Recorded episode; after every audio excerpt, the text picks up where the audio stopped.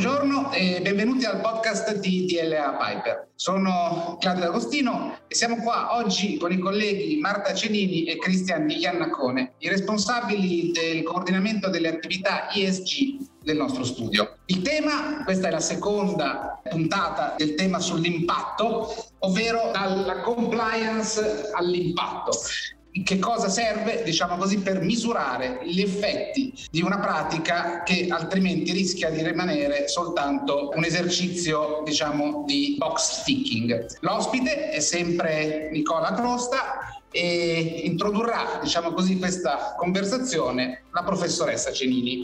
Marta, a te. Grazie, grazie Claudio, grazie Nicola, sono molto onorata di essere qui con voi e con i colleghi anche Cristian Iannacone ovviamente. E oggi parliamo invece di fondazioni. La scorsa puntata abbiamo parlato delle questioni più legate alle finanze sostenibili e alle attività di impresa, mentre oggi parliamo del tema delle fondazioni e della filantropia, tema a noi molto caro e quindi davvero sono felice di chiacchierare con Nicola riguardo a questo argomento perché come anche accennava Claudio, eh, Nicola ha avuto un ruolo molto importante, è stato Executive Vice President di EPIC, una fondazione basata a New York che ha prestato un'attività molto importante come intermediario rispetto a una serie di fondazioni e di ONG proprio per offrire supporto, consulenza alle fondazioni per comprendere se le attività filantropiche eh, fossero effettivamente delle attività che raggiungessero gli obiettivi che si volevano prefiggere,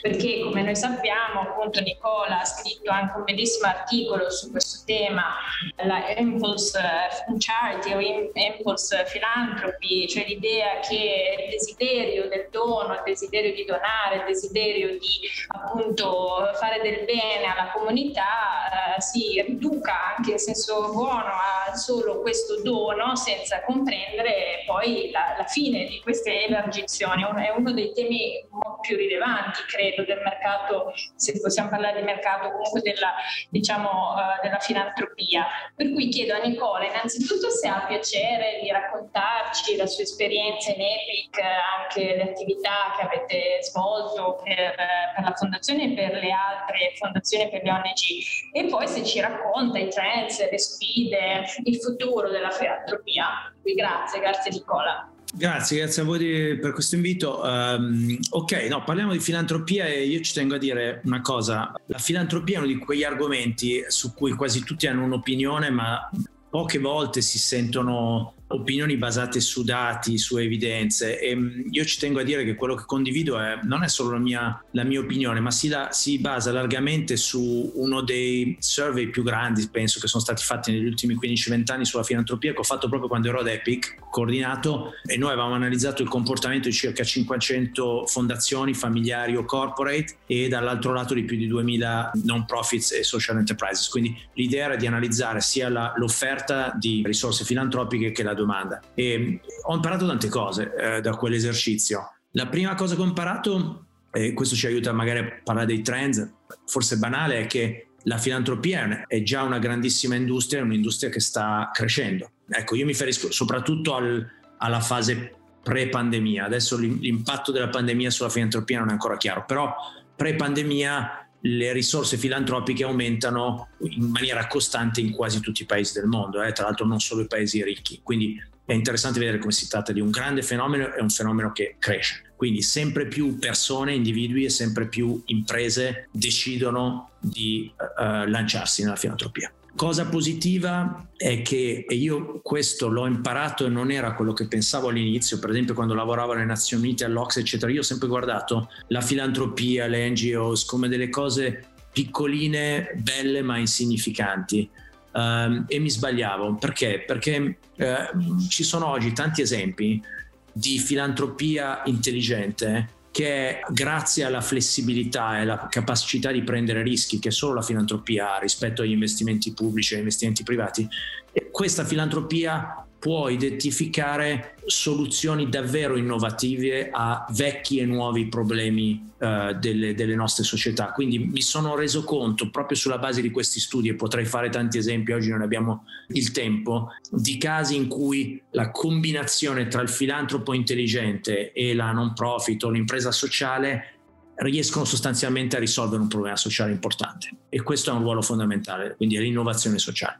Quindi fenomeno crescente e grande capacità di innovazione. Ora, qui finiscono le buone notizie, però eh, parliamo di, di, challenges. La realtà è che oggi eh, io penso di poter sostenere che l'industria filantropica non sta is not delivering impact, come direbbero uh, gli anglo, cioè nel senso che quando ci rendiamo conto della quantità di risorse filantropiche ci sono e anche dei tax benefits associati, eccetera, eccetera, i casi di successo di uh, fondazioni e, e, di organizzazioni da loro finanziate che veramente riescono ad avere un impatto significativo rimangono delle eccezioni. Quindi c'è un problema veramente di efficacia nel settore. Per tanto tempo si è pensato che il problema era attribuito alle non profits, alle ONGs che sono percepite spesso come attori piccoli, poco professionali, eccetera, eccetera. In realtà noi sulla base degli studi che abbiamo fatto ci siamo resi conto che c'è un vero problema di funzionamento del mercato filantropico. Io ho cercato di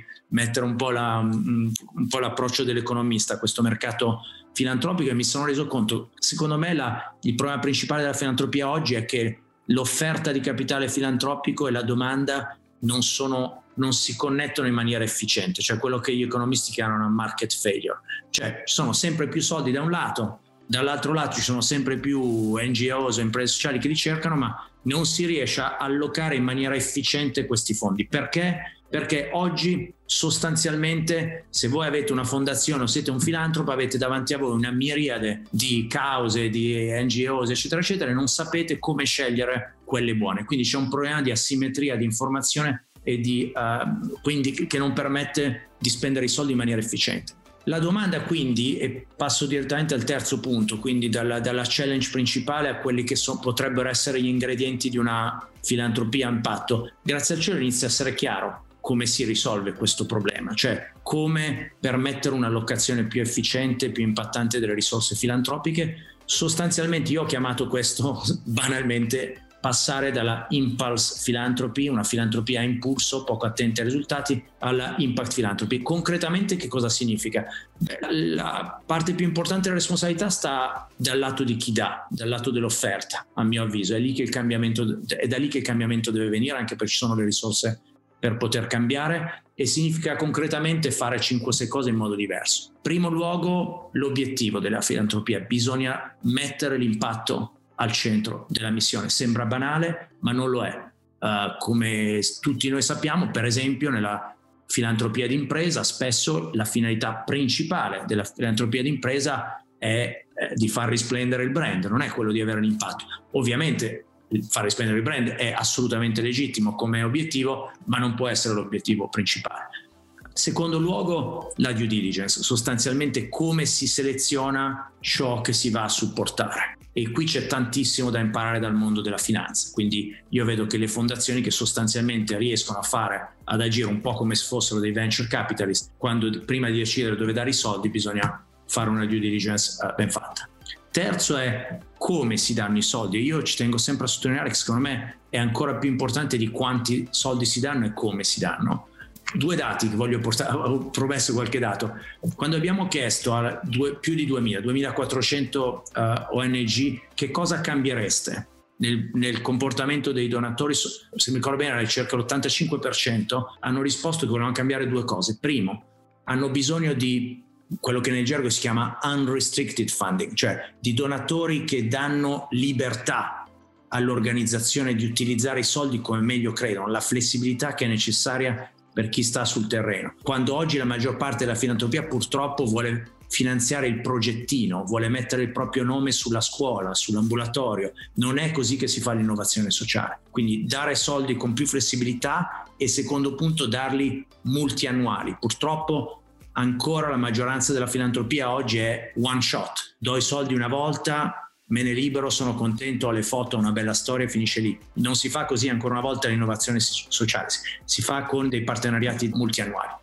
Quarto punto è la questione del monitoraggio dell'impatto e forse questo è il cuore della questione. Diciamo tutti che l'impatto deve essere al centro, però se non lo si misura è impossibile. Quindi la filantropia deve diventare più attenta e più capace a misurare l'impatto e quindi poi a prendere decisioni di conseguenza. E ultimo punto, la comunicazione. La, tradizionalmente la comunicazione nell'industria filantropica e non profit tende a, diciamo, a voler parlare solo al cuore, a parlare di slogan, a mostrare la foto che fa piangere del bambino in Africa e questo non è il futuro della filantropia a impatto. La, la filantropia deve, essere, deve diventare eh, anche la comunicazione basata sui risultati, realista, etica, riflettere anche le mancanze di successi e non solo eh, sempre delle storie positive, io credo che questo tipo di comunicazione aiuterà moltissimo l'industria a diventare più seria e più impattante.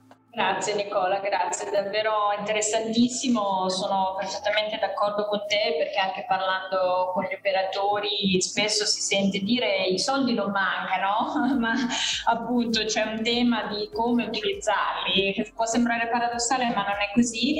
E poi dall'altra parte anch'io rilevo eh, che c'è una poca professionalità eh, del, del settore del non profit, adesso in Italia abbiamo recentemente emanato il codice codice del terzo settore, tra l'altro terzo settore non a caso perché terzo rispetto appunto eh, al mercato e allo Stato, quindi diciamo già l'emanazione del codice del terzo settore indica quanto adesso eh, il tema anche in Italia della filantropia eh, è così eh, importante appunto si aggiunge, non si sostituisce né all'intervento statale né tantomeno al mercato ma altrettanto bisogna rendere appunto questo settore più professionale. Sono completamente d'accordo con te, poi in Italia c'è anche un problema enorme legato anche al funzionamento di fondazioni, associazioni, c'è molto meno struttura, appunto i colleghi del corporate eh, sanno meglio di me che comunque le fondazioni pur essendo degli enti così complessi hanno problemi anche di governance eccetera. Poi appunto anche volevo ricollegarmi a quanto avevi detto tu su anche queste questa esigenza spesso del donatore di metterci l'etichetta, di metterci il proprio nome, perché c'è un'esigenza, se vogliamo, anche da una parte di visibilità sicuramente, ma anche di appunto orgoglio forse di aver contribuito a una buona causa, ma questo limita molto poi l'effettivo diciamo, risultato eh, a cui vogliamo pervenire e a cui deve pervenire l'intero settore filantropico. Per cui io ti ringrazio appunto se hai voglia di parlarci due, solo due parole ancora su questo tema della venture philanthropy che mi sembra molto affascinante, è davvero un trend eh, nuovo, innovativo che forse in Italia conosciamo poco. Se, se vuoi parlarci ancora due minuti di questo e tanto ti ringrazio moltissimo. No, intanto grazie a voi. Eh, ah, guarda, secondo me venture philanthropy è, è, un altro modo di chiamare quella che io descrivevo come la impact philanthropy. Eh, alla fine si tratta di accettare l'idea che i capitali filantropici devono avere un ritorno misurabile. E in questo caso non si tratta di financial return, si, chiama, si tratta di social return on investment. Questo quindi è riferimento alla venture philanthropy eh, secondo me si tratta semplicemente di, di, accettare questo punto e una volta che si accetta questo punto le dimensioni e le pratiche che ho cercato di descrivere sono una conseguenza naturale.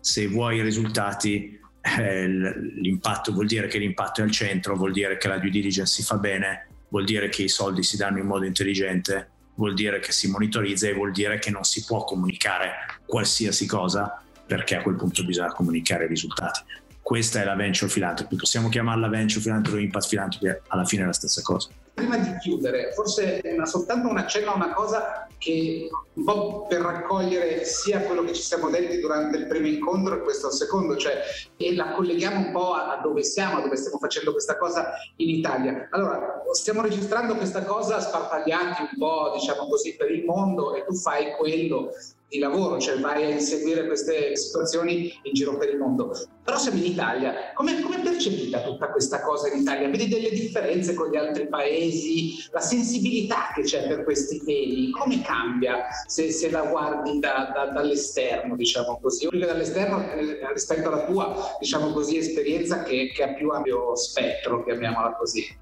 Ma io in, in, Italia vedo molto interesse per queste questioni, quindi vedo molto potenziale Detto questo, boh, veramente io non detesto gli italiani che vivono all'estero, devono sempre parlare male dell'Italia, ma penso che oggettivamente il mercato filantropico italiano parte da un livello più basso di altri paesi europei. Eh? Que- queste cose che ci siamo detti oggi esistono in Italia, ma sono delle eccezioni. Questo, la venture philanthropy è un'eccezione rispetto alla filantropia di, di impulso, alla charity, no? alla fine alla, alla carità. Eh, quindi secondo me in Italia questo settore è all'inizio di un percorso, ci sono già dei, secondo me dei, dei leader che, che, stanno mostrando che, sono, che possono guidare l'innovazione, ma credo che ci sia davvero tanto da fare. In Italia c'è una grande opportunità, secondo me, forse voi siete in una posizione ancora migliore per giudicare questo, che è legata alla nuova creazione di fondazioni, nel senso che ci sono in questo momento tante imprese e famiglie